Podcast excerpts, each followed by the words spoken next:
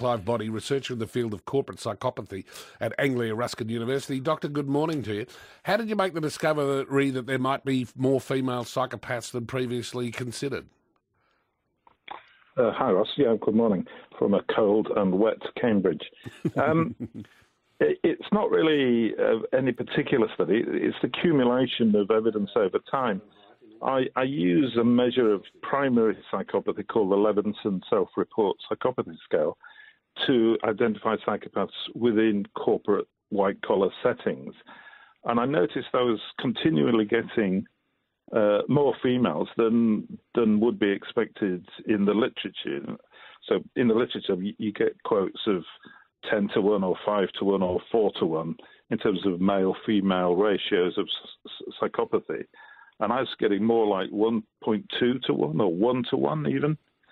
Um, so I started looking at, at other data and the literature, and I think it looks like we've just underestimated how many female psychopaths there are, partly because we're using measures to identify them that are based on male criminal samples. Yeah. And some of the items in those measures aren't necessarily good at identifying female psychopathy. So, Doctor, what are the traits?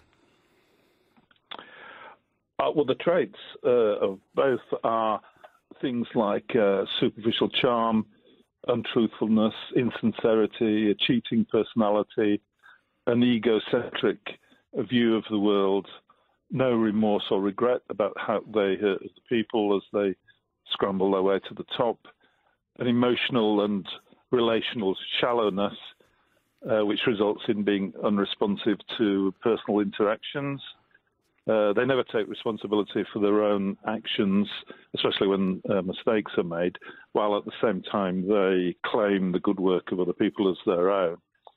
And they don't get flustered. They're always calm, poised, and rational, no matter what bizarre circumstances or lies uh, you discover them in. You're describing most CEOs. Well, there is a view and, and a little bit of evidence to show that CEOs are actually uh, higher in average psychopathy than, than, the general population, certainly. So, so Doctor, I can imagine around you know the tea room, the cafe, uh, where staff members they'll say they'll, they'll, make a comment about a particular individual, male or female, that they you know, they're a bit psycho. So it turns out that maybe that's half true. Uh, well, it could well be, yes. Yeah.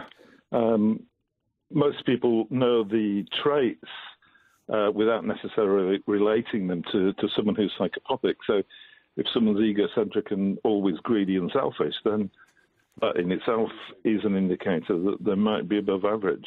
Mm. Um, doctor, they do they do cruel things, psychopaths, like point out to someone from a cold and wet Cambridge that in Melbourne today it's going to be sunny and thirty de- sunny and thirty degrees. Yeah, that's exactly what they're doing. Yeah. oh, lovely. lovely. to speak with you. Yeah. Um, Dr. Clive Boddy, can we